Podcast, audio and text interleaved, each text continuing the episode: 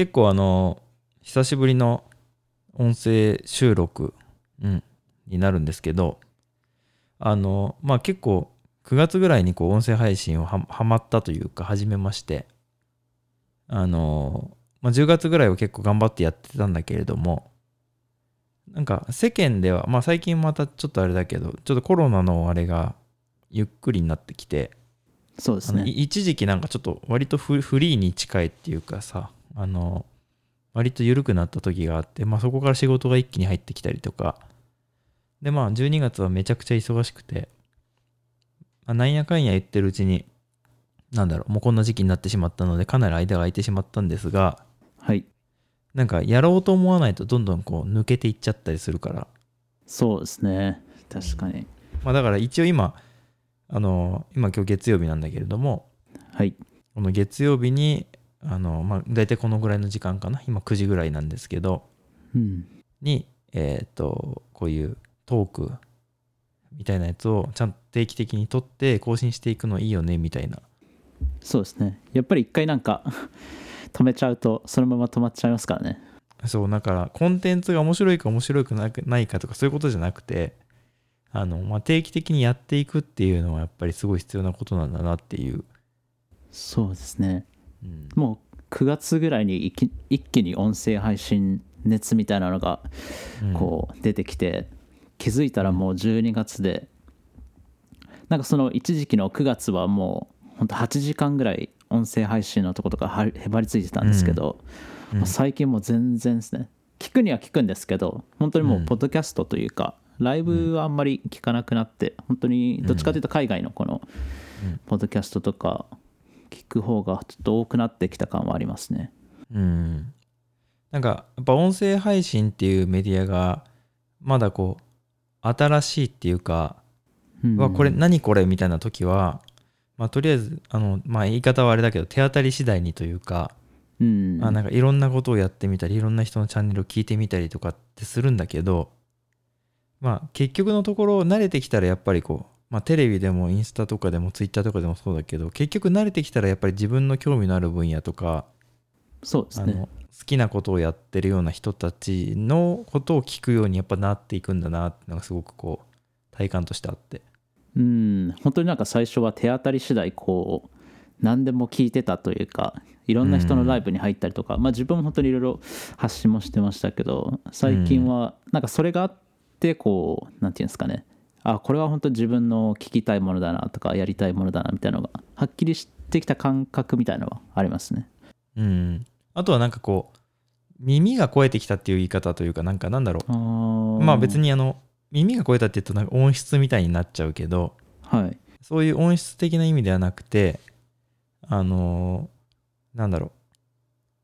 聞きたいって思えるものとなんかまあ別にいいかなって思えるものがやっぱりこうやあるんだなって YouTube とかでも多分そうだと思うんだけどそのその人にはすごい面白いんだけど他の人が見たら別に興味ないとかって結構あると思うんだけどはい。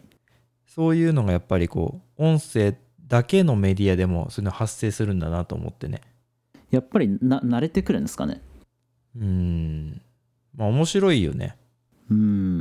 なんか最初はなんて言ったらいいんですかね？本当にいろんなジャンルというかうん聞いてたんですけど最近はなんか脳,、脳科学についてなんかその YouTube でうん。ポッドキャストやってる人がいて、ええ。それが結構べためになって面白くてなんか昔はすごいヤンキーというか荒れてたんですけどでなんかそこから筋トレにはまってうん。なんかずっと筋トレしててからなんかそこから脳科学って何なんだろうみたいなですごい勉強して今博士みたいな感じになってる人がいるんですけど。えその人の話とか結構面白いですね。ー、うーん。なんかね自分はやっぱりなんて言うんだろうな。あんまりこう専門性のまあ専門性でいくとやっぱりこう自分がやりたがってるこうカメラとかうん。あとはまあファインアートみたいなことに関して喋ってるというかまあなんだろう他のメディアでも知ってるような例えば YouTube でも知ってたりとかあはい。の、まあ、インスタとかでも写真を追いかけてるような人たちの普通の日常のポッドキャストみたいなの聞くの結構好きなんだけど、うん。あの、まあ、そういうのじゃない、あの、音声ならではっていうところでいくと、あの、結構ニュースとかをねき聞くようになったというかあのニュースっていうのはちょっと違うな。ニュースっていうのは例えばあの今日何がありましたとかそういうのじゃなくてはい。あのなんていうの？ジャーナリズムというかああのドキュメンタリーみたいなーあいいですね。なんか例えば世界のななんとかっていう国で今こういうなんとかって問題が起きていますみたいななんかそういうなんていうの？ジャーナリズムみたいな感じなんですかね。そうそうそう。ニュースだと5分ぐらいで終わっちゃうんだけど、うん。もうなんかちゃんとあのじゃあそれに対してどういう意見があってみたいなそのなんかまあ1時間番組みたいなそれをテレビで見てたら結構しんどいというかあーわかりますわかります。あの長いっていうか疲れるんだけどうん。あのまあ寝る時とかあとはちょっと目を休めたい時なんかとかあと車移動してる時とかうん。にこう、ポッドキャストダウンロードできるからそうですね。あのなんだろう YouTube とかのあの、まあ、YouTube とかもねダウンロードできたりするのもあるのかもしれないんだけどうん。割とデータが軽いのでパソコンじゃなくてねスマホに入れておけるのでうん。その、まあ、毎朝ダウンロードしてこうどっか行く時に聞くっていうのがちょっと癖づいてきて。おーそれ面白いですね。なんか僕結構それで言うと昔は本当英語を勉強してる時にうん。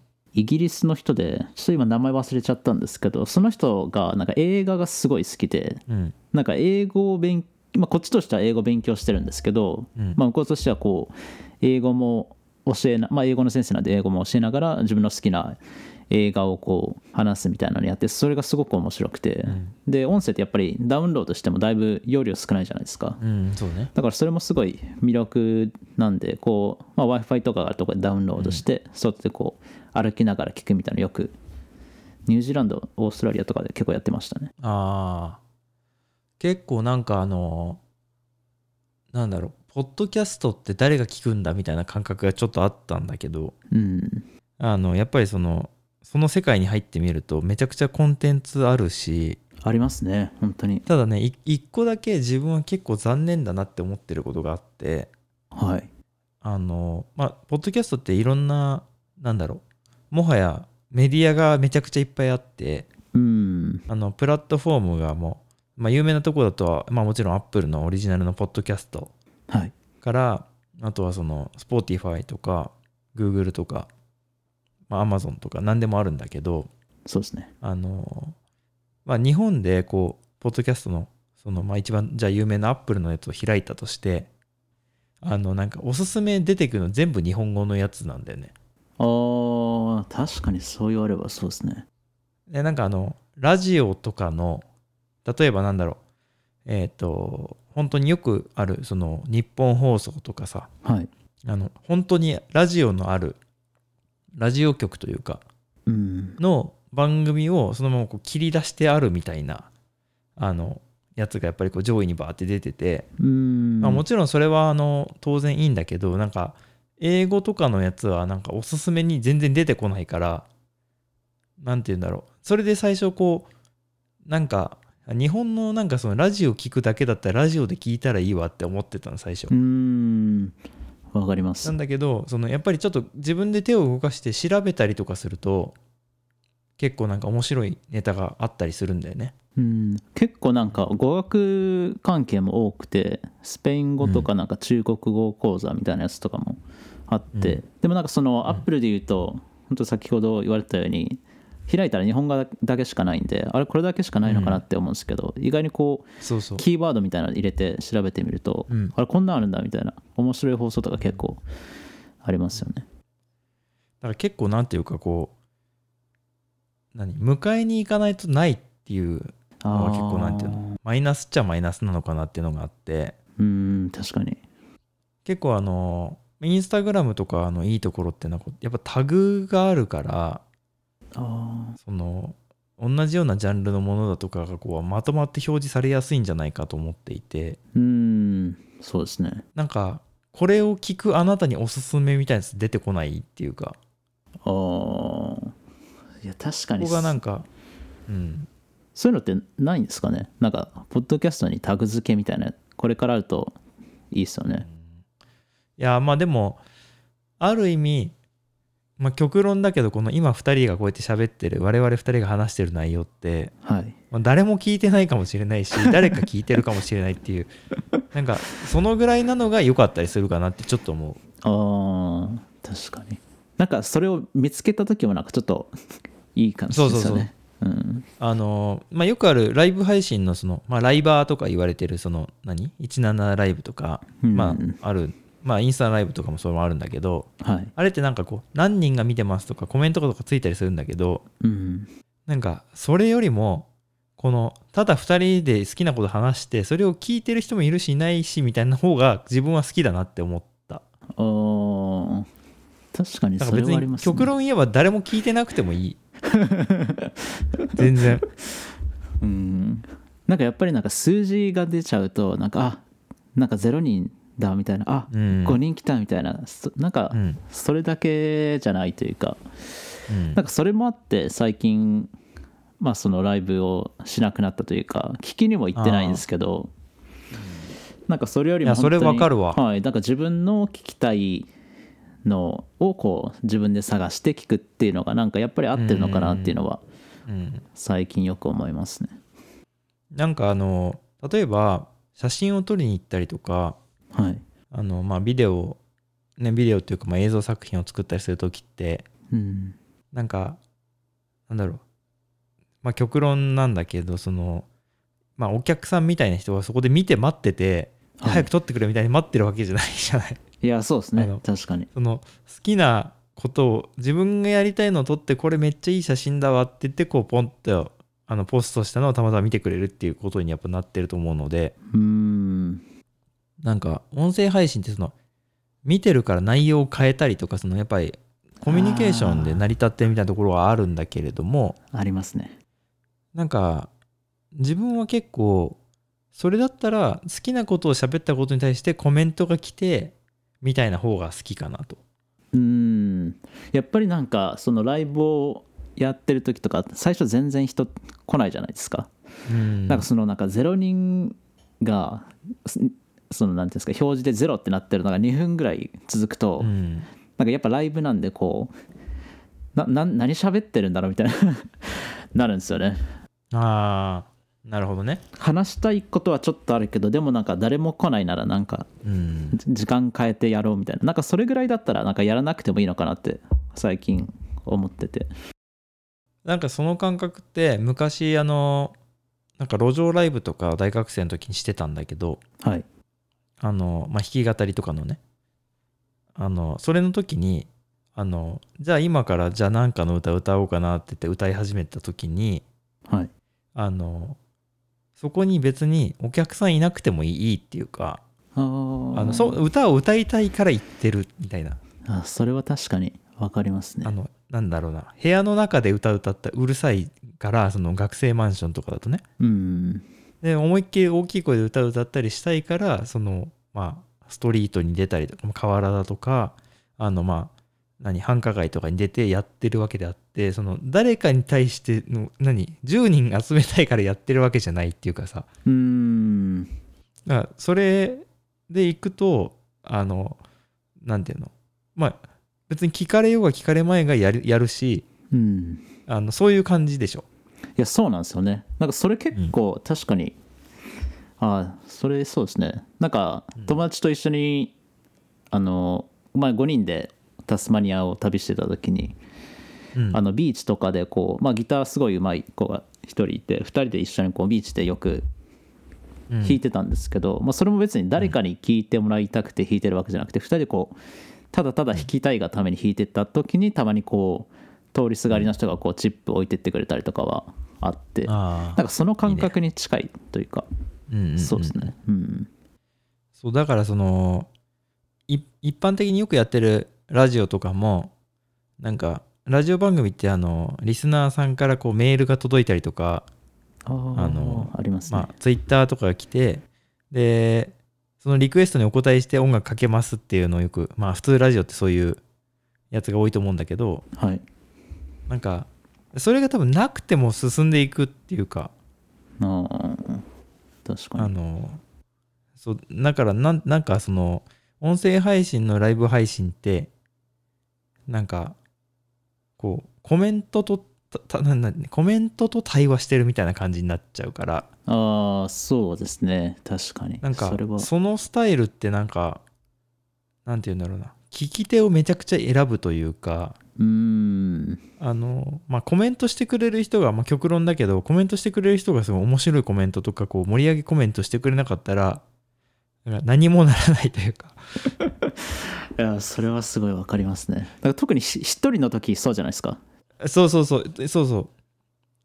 だまあこういうふうにねあの2人で話してるのをライブにするっていうのだったらうん。あのまあまあ進んでいき続けるというかそこにコメントが来て「あどうも」とかっていうあのができるんだけどうんなんか今まだあの音声配信のなんか世界のそのそれってそこを求めて聞きに来る人ってあんまりいないような気がしててなんか私のコメントに対してしっかり配信者が返してくれるみたいなことを求めてきてる人が多いような気がする。確かに。なんかどっちかっていうとファンファンあそうそうアイドルとファンみたいな感じっすよね、どっちかっていうと。うん。そうそう。だからその中身はない。あのいやそなんかそういう言い方するとあれなんだけど、うん。あので例えばあの今みたいにこういう話をしててどんどんどんどん先進んでいくんだけどなんかはい。例えばじゃあここで、えー、と A さんが入りましたみたいになったとしてこんばんはどうもあの今聞かせてもらってますみたいな。今じゃあこれ今ポッドキャストの話してるんですよみたいな話がまた戻って。うんでそしたら今まで聞いてた人からしたらいやまあその説明もいいからってなるっていうかさ。ああそれは確かにありますね。毎度毎度そのあじゃあまた新しい人来たから今これ話してるんですよとかさ。いやなんかそういうのがちょっと自分は合ってないなと思って。うん。なんかそれもなんか本当に1週間ぐらい前ですかね。本当久々にライブをした時にあの、森の中にはその沢の音を、まあ、ちょうど Zoom のレコーダーが来たんで沢の音を取りに行こうって言って、よしじゃあそれっかくならこうライブで配信しようと思ってしてたんですけど、こう新しい人が入るたびに一応この点なんていうんですか点点形文というか説明をね。説明文書いておいうんたんですけど、うん。なんかそれでもなんか言った方がこう何ガサガサしてるんだろうとか分かんないじゃないですか。だからこう 説明するんですけどもうそこに何人かいるんですけどその人はもう何回も何回も同じこと聞いてるからなんか申し訳ないなってちょっと思っちゃいましたね。そうなんだよね、だからなんかいつまでも進まない番組みたいな感じになっちゃうから。なんか戻ってね行って戻ってみたいな感じなんで。うん。それはちょっと嫌だなって思っちゃいましたね。うん、なんかそのまあめっちゃ CM 入るテレビみたいな感じ 多分。いや確かにそうですねでなんか毎度毎度 CM 明けにこう CM 入る前のなんか1分前ぐらいに戻ってまたやるみたいな それぐらいのイメージが結構あるっていうか。うーん。前にあんまり進まないですよね。あそうそうそう。てか進まな前にも何も全く進まないっていううか、ん。なんかそれがなんかねやっぱり自分とは相性がちょっと悪いなと思って。うん。それやるんだったらもう好きなことを喋りまして。うん。あのそれに対してあのまあポッドキャストっていうのはやっぱコメントっていうのは基本的にはあんまないというかそうですね。あのエピソードに対してコメントするっていうようなスタンスではなくてまあまあレビューとかはあるけど基本はただ聞くだけみたいな。うん。なのでそれが結構好きかなと。うん。なんかいつからそんなにこう SNS ってあのいいねをつけたりとかうんなんかグッドボタンバッドボタンみたいなのが出てきてその評価されるようになったのかよくわかんないんだけどうん。なんかテレビとかってなんかいいいいとかないないじゃん。もうそうですね。確かに。この番組つまんなかったとかこの番組良かったとかこの番組に対してコメントするとこないじゃん。うん。だからもうそれでいいんじゃないのっていうのはちょっと思ってて。なんか美術館とかも結構そんな感じですよね。なんかその、うん。別になんかモナ・リザが飾ってあるからいいねとか バットとかみたいな感じじゃなくて、なんか見たいから、その見たい人は行く。で別にそれ見たくなければ別のとこ行くみたいな動物園行ってもいいし、うん。水族館行ってもいいしみたいなうん。感じだと思うんですけど。だからそのなんだろう。レビューレビューっていうかコメントっていうのがあの自分で勝手に思ってくれたらいいっていうかああそうですね。確かに。そうだしそれを例えばまああの、まあ、ツイッターなりとかブログなりにあの書いてもらうのは別にいいと思っていて。うん。映画とかだってその映画評論家の人とかってその自分のメディアでこう評論とかをしてるわけだから。うん。こうなんか映画館にこうコメントを書くところがあってそこに書いたりとかしてるわけじゃないか。ら そうだからその感覚まあもしかしたらある意味で言えばその感覚があのなんていうの古いのかもしれないけどね、うん。うん、まあでも自分はやっぱりその好き、うん、ライブは結構新しい感じですよね。そのうん。やり取りがこう結構オンラインまあその今はこんな状況ななかなかこう人と人と会えないみたいな感じなんで、まあそのバーチャル的な感じになってるっていうか、まあポッドキャストは本当それこそラジオとか車乗るときにつけて、なんかそれに別に評価とかないじゃないですかなんかこの音楽流れてきたからみたいなとかもないし、そうそうそうう。ん、なんかあの近いですよね。あんまり考えなくて聞いててその気がついたら何分か経ってたみたいなやつが一番いいって最近思ってる。あー。なんかその例えばライブ配信ってはい。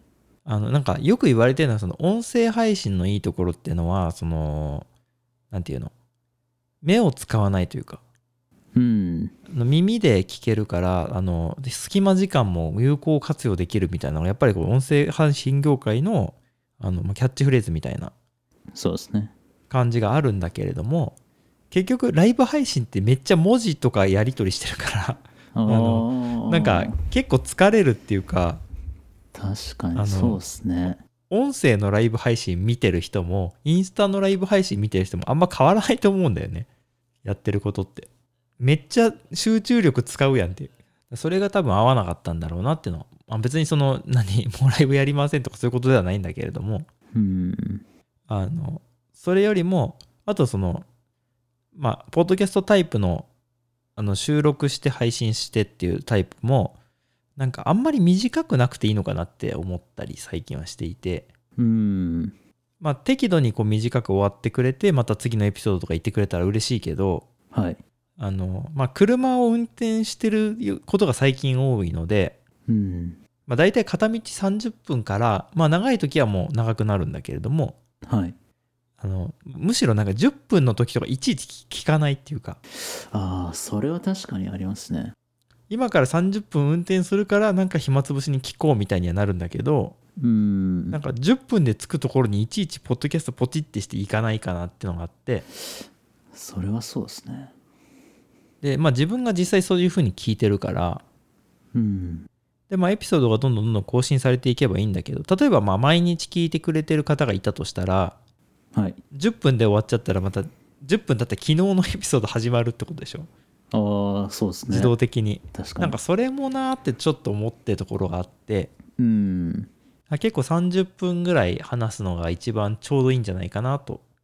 確かに自分も聞くときはあんまり短いの聞かないですね。なんか短いのだったらもう YouTube で動画でこう視覚もうん。使いながらみたいなのが多いですけど、例えば歩きに行ったりとか走りに行ったりとかはポッドキャスト聞いたりするとこする時が多いんでその時は結構30分ぐらいのやつ選んで聞いたりとか、1時間のでもなんか全部聞かなくても1時間の選んじゃうとかもありますね。うん。なるほどね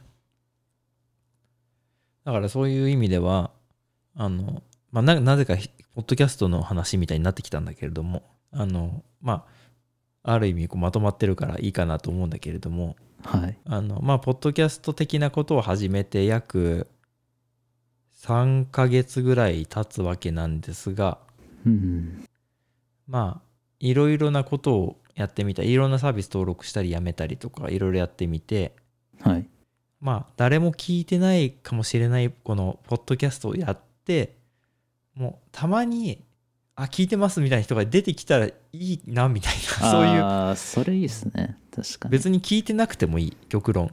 うん。もうそれだからむしろそのポッドキャストをしてますよっていうことをこのきっかけに誰かと話をこうオンライン上でしたりとかうん。あのーまあ普段別に普通には電話はしないんだけどちょっとポッドキャストやってるんでインタビュー聞いてくださいよみたいな話をきっかけにまあ30分とか1時間こうやって話ができるみたいなことでいいかなと。うんなんかその方がいいですよねうん。だからあの音声配信ってこうこれから伸びるみたいな勢いがすごいから、うんそこに対してこうなんていうの？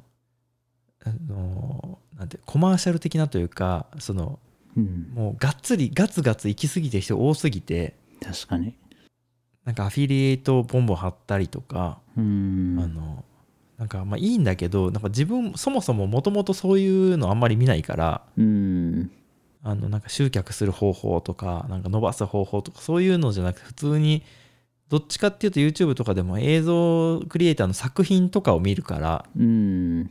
そまあ、もちろんその、の機材レビューとかも見るけど。うんあのなんかじゃあそのインスタでいいねをいっぱい増やす方法みたいなやつとか絶対見ないから なんか結局結局なん確かか自分が見ないことを頑張ってもしょうがないなっていうのはやっぱあって。うん。いやすごいわかりますね。自分がやりたいことをやりたいなっていうのはありますね。うん。なんかやっぱり疲れますよね。そのライブとかでこうなんていうんですかね、なんて言ったらいいんですかね。本当にただただ数を集めるためだけに長くやっても仕方がないというか、うんなんかそれでよりもなんかこういう普通に話してそれを聞いてもらった方が、なんかお互いメリットしかないというか聞きたい人が聞いてもらえればいいし、なんか話したい人も話したいことだけ話せばいいんで、なんか2人とそう2人とか両方その聞く方も話す方もなんかストレスフリーでいけるのが一番いいですよね。だからそのなんていうの？今自分たちが楽しく喋っててうん、その誰に対しても別にこう寄せてないというかああそうですね確かに。あのそれをたまたまその同じ感覚で聞いてくれる人がいればそれでいいという。うん。その無理してあの合わせに行く必要はないなという結構写真とかだって別に自分が好きな写真を上げてうんその感覚の人が見てくれるわけだから、うんそのなんでわざわざ寄せちゃうことを今なんか音声配信始める時ちょっとしてたなと思って。うん。いやだいぶ僕もしてましたね。なんか変にこうライブやってるから行かなきゃみたいなのがあって。うーん。なんか確かにね。それはあったっすけどもう最近はもう全然してないですね。なんかでも最近聞くのがやっぱり人数がどんどん増えてきたんでうん。なんかだいぶアンチも増えたりとかあとなんか意味わかんないこうあのコメントがあったりとかもするみたいで、ああまあそれはでも YouTube とかでもね。まあ、人が増えてきた証証拠というかそうね。だと思いますね。うん。まあだからこそその自分のペースでできることを続けるみたいなことがやっぱりこういいのかなっていう。うん。そうですね。無理やりテンション上げていってアンチコメントされてたまらんなと思って。いやそれは結構きついですね。いつも通りのことしててあの別に目立たないんだけどたまに会う人がいて、まあ、もちろんアンチの人もいるかもしれないんだけど、うん。まあそれはそれでいいいいじゃないっていう感じがいいのかなと思うけどね。なんかこの話結構あの前に送ってくださった時に話してたあのご飯の話ですよね。なんかご飯いくら食べても 白白飯ね。白白飯の。なんかやっぱシンプルなものってこうすごいファンがつくわけじゃないですけどなんかだからこそこう長く続けていけるというか。いやそれですわ。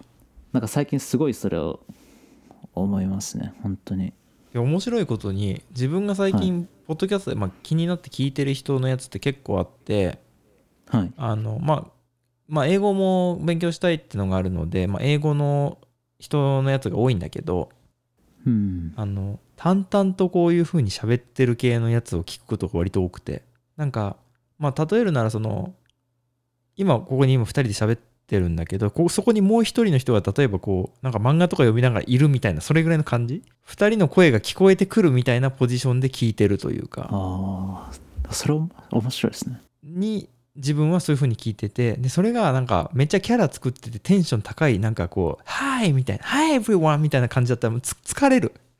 単純に。うんなんで車運転しながらこのテンション高い人のなんかはいなんか何なのみたいにななるから。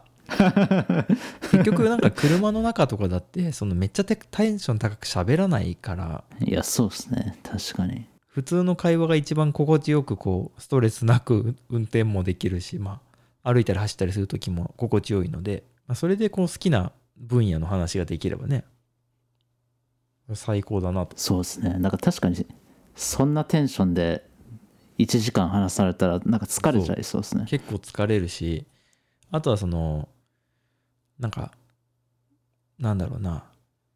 日常感があるっていうのはすごくなんか実はいいことなんだなって最近思ってあの今いつも聞いてる人は大体毎日か2日に1回相手もその何1日休みはあるけど基本的にはコンスタントに更新されてる外国の人なんてなんだけど、まあ、例えばあの今今例えばあの気になるカメラを買いましたと。でそれがまあ明後日届くんだよみたいな話とかしててそのリアルタイムに明後日にその話が出るでしょ？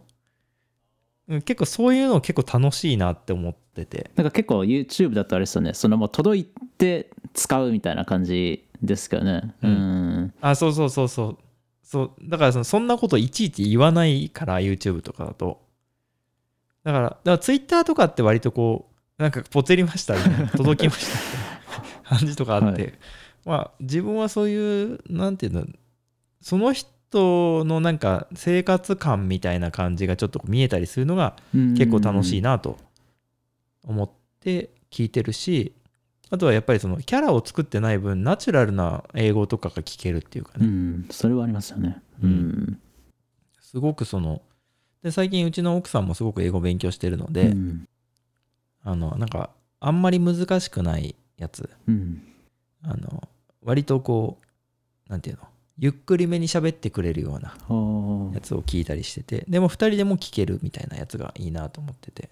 なんか確かに日常会話ってやっぱり一番大事というかなんか普通の会話を聞くのが一番勉強になりますよね、なんかいきなりそうなんていうんですかね。うんなんだろう。SF の話とかしてるよりも。あそうそうそれこそカメラ買ったけどいつ来るんだろうみたいな。もうワクワクするよみたいな話の方が勉強になりますよね。そうそう。でもう一つあのこれ結構思わぬところから出てきたお話なんだけどはい。なんかあの日本語を勉強している外国人の人がはあの結構日本人のポッドキャストを聞いてるというお話があって。ああそうなんですか。まあだって俺らが逆に。あそっか。そう。英語のとか聞くのと一緒ですそもね。う。んでそれは別になんだろうそのカメラが好きだからカメラのこと話してる人のやつを聞いて英語を勉強したいって思ってると同じことで。ああそっか。それは確かにそうですね。そうそう。で私あの旅と写真と田舎暮らしっていうポッドキャストやってるんですけど。はい。まあご存知かと思いますが。あの結構その旅と写真と田舎暮らしなんて日本語勉強する人が基本好きじゃんっていう。ああ確かに。まあ当たり前にそのカテゴリーの人しか来ないというか逆に。うん。あまあ田舎暮らしっていうのはちょっとあれだけどうん。あのまあそういうそういう人が意外と勉強したかったりするでしょ？日本語って。やっぱ旅とか好きな人が。そうですね。でなんかなんでこのそのアナリティクスとかを見るとねうん。なんでこの人自分のポッドキャスト聞いてるんだっていう外国の人がいたわけで。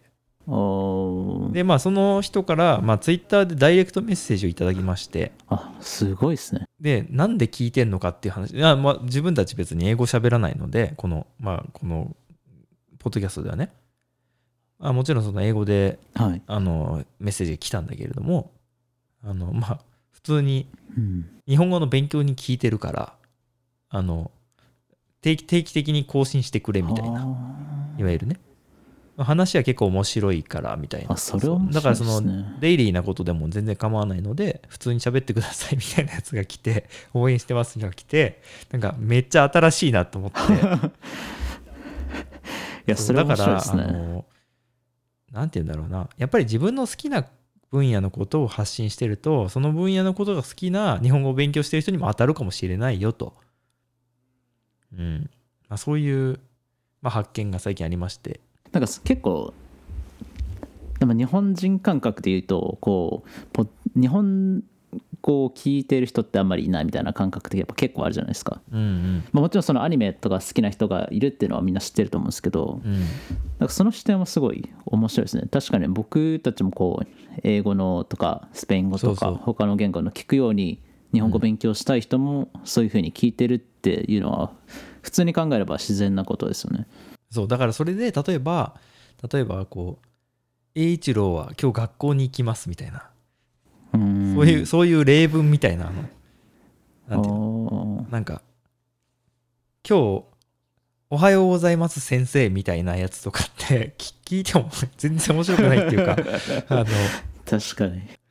のそうだから当たり前当たり前なんだけど普通にこういう会話の中にうん。こう、なんか探るもな単語だとかそういうイントネーションとかそのリズム感みたいなのを探していくものがあるので、確かに自分もその英語のテキストブックの CD みたいなの聞かんなと思って、そうですね、うなんかやっぱり話すというか勉強するなら自然に話したいっていうのがあると思うし、うんなんか例えばなんか「拙者越後に行くよ」みたいな「参る」みたいなあ聞かないですよね。なんかやっぱりその普通のこの日常会話作りでね。うん。そうですよね。きなんかやっぱり自分も聞くのかなって考えるとやっぱりその目線は面白いですね。だから結局あのなんだろう。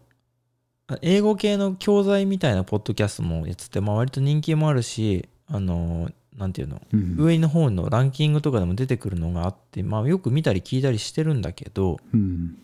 なんかそういうのって結構学習者向けに発信してるような感じがあってあ逆になんか聞かないっていうか、確かに結構ターゲットを絞ってる感はありますよね。うん。そのだからいかにも英語勉強してますっていう人が聞いてる感じの英語みたいな。ああなるほど。実際その言葉まあ使うけどなんかこうなんかずっと聞いてんの疲れるみたいな。うん。だからそれでいくとやっぱあの YouTuber の人とかって別に喋りのプロとかじゃないからうん。逆に面白いっていうか聞けるとかあるみたいな感じがうんそうですね。うん。でまあもちろんその自分の興味のある内容だったら余計聞けるし。うん。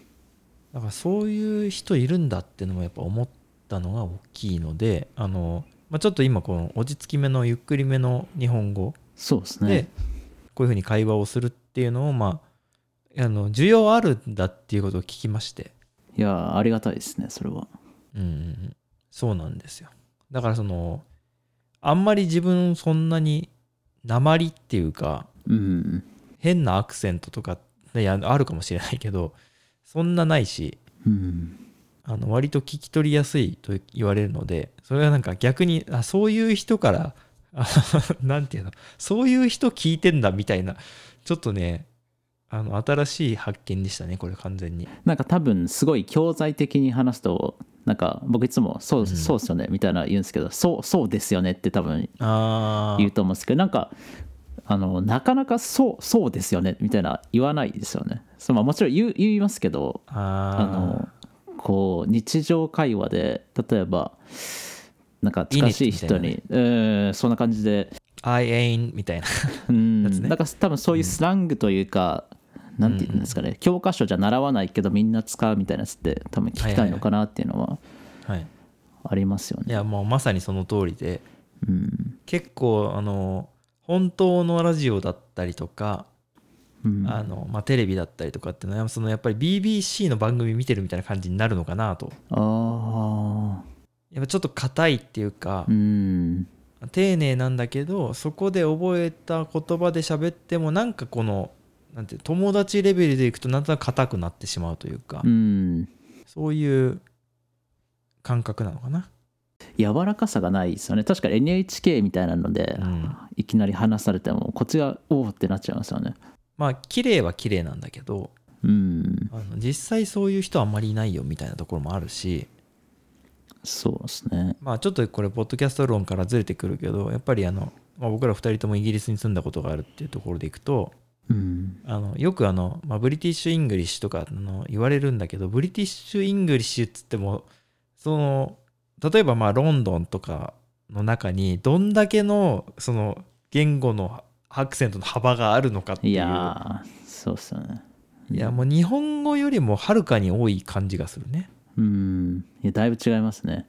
うん、だってその例えばまあ関西弁とか東京の言葉だったりとかそのまああのー鹿児島とか青森とかその割とアクセント強い言葉って物理的に割と距離離れてるんだけどうん。もう例えばそのロンドンっていうその中でもめちゃめちゃあの幅があるから。そうですね。うん、うん。そういう意味でいくと、まあ、まあもちろん人種的なものもかなりこう幅があったりとかうん。あのルーツが違ったりとかまあいろいろあるんだけれどもなんかそういう意味で言うとなんていうの？じゃあ自分一時期そのあのコックニーっていうねイギリスの中でもそのなんわりかしなんていうの？どっちかっていうと上流階級じゃない方の人たちが喋ってる。うんあのまあなんかなんて言うんだろうね。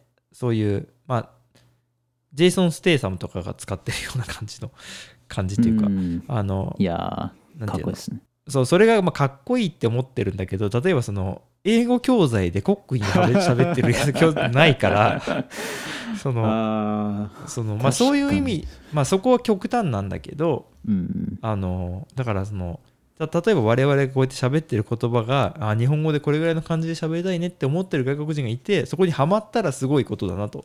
うん。そうですね、確かに。そしたらもうめっちゃ聞いてくれるし、うんまあ、別に聞いてもらうためにやってるわけではないんだけど、まあ、そういうたまたまそういう人はいたからね。うん。いやーそれでも嬉しいですね。うん。だからポッドキャストっていうのはあのそういう使われ方するんだなっていうのはちょっとね結構発見で。うん。でそれでまあ普通に毎日毎日日々のこと例えば今日は寒いですねとか今日雪が降りましたねとかそういうレベルの日記に近いようなことをやってるだけでもあの毎日英語教材を聞こうってしてるみたいな人みたいな人がいるのでうん。あ今日は日本は雪が降ったんですね みたいなそういうふうに聞いてくれてる人がいるんだなっていうことがまあ新しい発見だったし面白いことだなと。いや面白いですね。逆になかなかそういうこと話してるとこってないですよね。その例えばなんですけど日本語勉強してる人にこうそう専門的に話してる人はいるかもしれないですけど、なかなか日常あ先生的な？ねそうですそうです。逆にないのかなっていうのは。そうだからあの割とやることに意味があるんじゃないかなというのは思っていててか実際そういう人がいるってことは分かったんで最低一人は。そうですね。あの、うん。その人のためにもこうちょっと日々のね日々の出来事をこう記録していくっていうのはありかなと。まあだから逆に言うと自分もそのまあスペイン語も第二外国語として勉強してるんだけれどもなんて言うんだろう。うん。程よい難易度の教材がないというか。あー。なんかポッドキャストとかだったらもういきなりなんか「オラ!」みたいなやつしかないから。それかいきなりのめちゃくちゃ難しいニュースみたいなやつしか意外とない。うん。であと設定があのなんとかホセは買い物に行きますみたいな。お土産屋に。あお土産屋行かねえわっていう。あの今のあんまり。そーの確かに。なんていうかそういうことじゃなくてあの多分ね結局外国人と友達になったりした時に今こうして2人で話してるみたいな話がしたいんだろうね。ああそうですね。なんかなん。なんの特なんか特別じゃないけどうん。ある意味特別というかそうですよね確かに。なんかただこうなんだろう「こんにちははじめまして。どこからですか?」みたいな。そこを突破したいっていうのは絶対ああるとそうそう思うんですよね。そうそうそう。うん。だから今日どんなことがあったんだとか、うん。そういうことを話がしたいわけでなんか確かに。なんだろう。この服試着してもいいですかみたいな。のとかそのあんまり使わないんじゃないってちょっと思ってるし、それってなんか暗記に近いじゃない？フレーズとしては。ね、うん、なんかこの「これはいくらですか ?1000 円です」みたいなやつ。うん。なんかそれってあの数字なんかはもう暗暗記だからうん。暗記っていうかまあ何？そのうのドストレスみたいなのは覚えなきゃしょうがないからうん。あの会話の中で学ぶことではないのかなって思ってるのでうん。あのやっぱ日常会話のこういうマテリアル意外とないっていうのがあのまあすごい発見だったんで、うん。まあ、これからはこういうまあ今なんだろうこうやって2人で喋ってるのをまあ週に1回やりたいねって言ってるのは、まあ、意外とこう長いバージョンっていうのは1日で聞き切ることはできないのでうん。そうですね。あの1時間ぐらいこう喋ったやつをあのー車とかで聞いたら大体ね1日2日、まあ、3日ぐらい持つので、うんそういうやり方もありだなと。確かにそうですね。でまあ今日はこんな話しますよとか、うん。であのそれ以外に自分一人では喋るやつがあの、まあ、例えば10分とか15分ぐらいのやつがあってもいいのかなっていうう思んってますけどね。いやそれは面白いアプローチですよね。で今これあの、まあ、もし聞いてる人がいるとこれはえっとまあリモートっていうかね。うんネット上でこう会話をしてるのを録音してるんですよ。あ隣にいるわけじゃない。あの、栄一郎くんがね。でも聞いた感じ結構隣にいる感じですよねあ、そうそうそう。聞いてる感じはそれにすごい近いし、うんまあ、ちょっとまあ、えっ、と、11月ぐらいは実際に隣でこうやって喋ったりとかもしてたんだけど、うんあの、そそれと全くのあれがない。違和感っていうか、いや本当ないですねうん。だからねあの、逆に言うと、もう誰とでも喋れるということなんで、うん。いや本当にそれは間違いないまあ、です、ね。ゲストみたいな感じでこう連れてきたりとかもねできるしいろんな人と喋ればそれでいいのかなと思ってて。うん。であとはその無理しないのがいいね。そうですね。いやそれがやっぱ一番いいと思いますそうなんですよ。だからね よくわかんないけど今日はあの2020年の締めくくりなんで2020年の思い出の話しましょうとかって言ってたんで全然その話 一個も。全然ですね。確かに。一個も出なかったんだけどまあもうそろそろいいいい50分ぐらいかな？になるので。ああそんなに？あ意外に。そうそうそう。なので一旦こう締めくくりそうですね。風の方に向かっていきたいなとは思うんだけれども、うん。まああの多分これもし聞いてくださる方がいるとしたらもう多分ポッドキャストとかしてる方とかだったりすると思うんだけどうん。でも意外とあの別の SNS からこう入ってきてあのあポッドキャストやってるんだとかって聞いてくださる方も最近よくいるのでうんそうですね。あの、まあ、そういう意味ではあのこんな感じでなんかただの雑談を やってやってますね。うん。でまあ僕の場合は、えっ、と、まあ、旅と写真と田舎暮らしっていうテーマなんだけれども、まあ最近は旅はもちろんあんまりできない状況なので、うん。写真と田舎暮らしのお話を、まあこうやって栄一郎君と喋ることもあるし、うん。えっと、うちの奥さんとね、あの日々の出来事をなんか喋ったりすることもあるし、うん。まあ一人でもあるけれども、栄一郎君の方はどんな感じですか？そうですね。僕は結構まあ僕も田舎暮らしを今してるのもあるしあとは今勉強してることとかあとは、まあ、それこそ本当に日本語勉強してること子が何人かうちの友達にいるんでなんかその子たちが結構話したいみたいな言ってたんでなんか今度それをやってもいいのかなとは、日本語で？あ日本語でも英語でも多分どっちでもいけると思うんですけど、いやその子日本語めちゃくちゃうまくて、えー。そうなんですよなんかでも今すごいもっと勉強してるらしくてその子もイギリスの子なんですけど、うん。そうなんですよ。なるほどね。面白いですね。うん。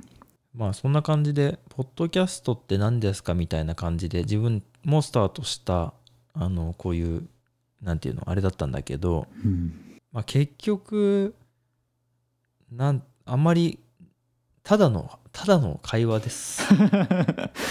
という、いや、そとしか言いようがいないよね。や。そうですね。確かに。でもそれが多分一番コンテンツとしては面白いんだってことも分かった。うん。自分はね、自分はだけど、まあ聞いてる人はどういうふうに思ってるかちょっと何とも言えないところはあるけれども、まあ、結構いろんな良さがあるというかなんかライブはライブの面白さもあると思うし、大変さもあると思うし、なんかうん。ポッドキャストも良さもあるし、まあポッドキャストはなんかあんまり大変さは感じないですよねああ、そうそうそう。あの、YouTube ライブとかインスタライブとかのあの顔を出して映像でライブしたりしてる方っていうのも、うん。あの、なんて言うんだろう。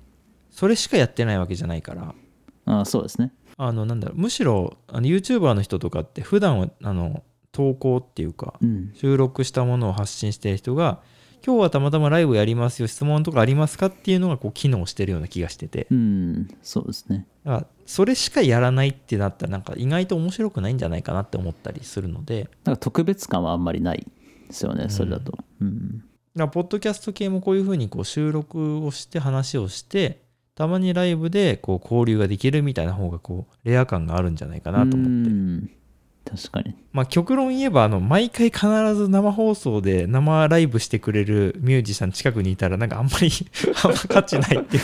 ああそれは確かにあスタなんかライブに行こうって気持ちにならないよね。基本ライブだから。うーん。あー逆になんか音源出せやってなるかも。うん。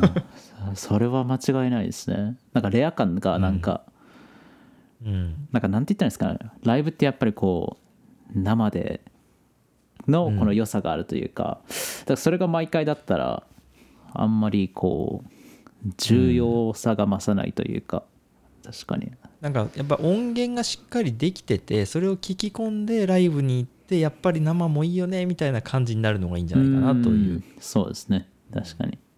そうですね。写真展とかもなんかあの期待がこういろんな SNS とかで見ていって行けば楽しいし、うん。映画とかもやっぱりこういろいろあると思うんだけどなんかじゃあ毎回毎回映画館行くんかみたいな毎日みたいなそれはそれで疲れるみたいなところもあると思うからだからやっぱりこう収録ベースで行って 収録っていうのは 収録会じゃなくてあの収録ね、はい。あの収録音源の方の収録ベースでやっていってうんたまにスペシャル的にライブをしますっていうのがいいいいのかなと。うんいやなんかもう一つあの今本当思いついた田舎暮らしのいいとこなんですけどうん、これポッドキャストするときに静かって結構大事ですよね それ間違いない。確かに最。近思ったんですけどそれは今、うん、うんうんうん。静かって大事ですよね。あー。あとはさなんか意外と近所のおばちゃんとかと喋ったりするのも結構楽しいんじゃないかなと。あなんかマイクとかこうああるからそのおばちゃんとかここに座らせてなんかあじゃあ今日はゲストみたいな。なんかそのまあ慣れてない感じとかも含めてまあまあ楽しいんじゃないかなと思ってて。結構それあの実はやろうとしてることであの近所のおばさんとかが、そのは親戚のおばさんなんですけど80 80ぐらいですかね。85ぐらいなんですかね、でもすごい2人とも元気でなんかもうおしどり夫婦みたいな感じなんですよ、この辺りだと。あその秘訣って何ですか？ってこう今度聞いてみたいなと思って。ああなんかそれは普通に。声だからね、はい声だけだから意外といけるっていう人も出てくるのかなって思うしね、うん。それどういうふうにやろうかなっていうのを今ちょっと考えてるんですけどなんかあんまりマイク持ってってもこう威圧しちゃうのかなと思って。なんか慣れてないじゃないですか。確かにね。だらそれだったらちょっとズームのレコーダー持ってっそれがいいっていう そうなんですよね。ああなるほど。なんかそのちょっと普通に会話してる感というか空気感を出そうかなっていうのは思ってますね。うん、なるほどね。うん。いや楽しみです。だからそのポッドキャストもあのなんだろう YouTube とかよりもアイディア勝負みたいなとこあるよね。うん。それはありますね。音しかないからね。うん。映像がある分いろんな伝え方できますもんね。そうそうそう。うん。まあだから自分は割とこうナチュラルさというかいつもの力の抜けた感じにやりたいなと思ってるので、うんまあ、それそれに対してこうチューニングしていくんじゃなくて本当にそのリラックスした状態でやるという。うん。リラックスした風の人を演じるんじゃなくて。まあそのままだってことでそれを、うん。そういう人もいると思うんだけどね。うん。だからその辺はだからこうゆっくりやれればいいかなと思ってるんでね、まあはい。今1時間前になりますがはい。あのまあこんな感じで、まあ、2人で喋るのはこれぐらいの長さでもいいかもしれないなと今思ったので。うん。また来週も。はい。よろしくお願いし月曜ます日に収録をして、はい。まあ、上がるのはいつになるのか分かんないんだけど まあ多分多分月曜日に収録をして火曜日なのか月曜日の夜なのかああそうですね。でそういうペースでねうん。あのやっていきたいなと思いますので、えー、と旅と写真と田舎暮らしっていうのでも検索してもらうのが私のやつで、はい。H ロ君のやつはえっ、と、グリーンツリーポッドキャストで出ると思うので、よろしくお願いしえっとます。ローマ字でねあ、そうですね。ローマ字で。ローマ字でねはいグリーンツリーポッドキャストねはい。お願いしことなのでます。よろしくお願いしますまあ今日ちょっと初めて 初めてじゃないんだけどあのうんよく喋ってるんだけどこういう、まあ、毎週喋りたいよねっていう話をしてて初めて収録したんでこんな感じだったんですけど、うんまあ、また引き続きよろしくお願いします、はいということでよろしくお願いします。はい。じゃあ今日はあの長く聞いていただいてどうもありがとうございましたありがとうございます。ではまた来週お会いしましょうではでは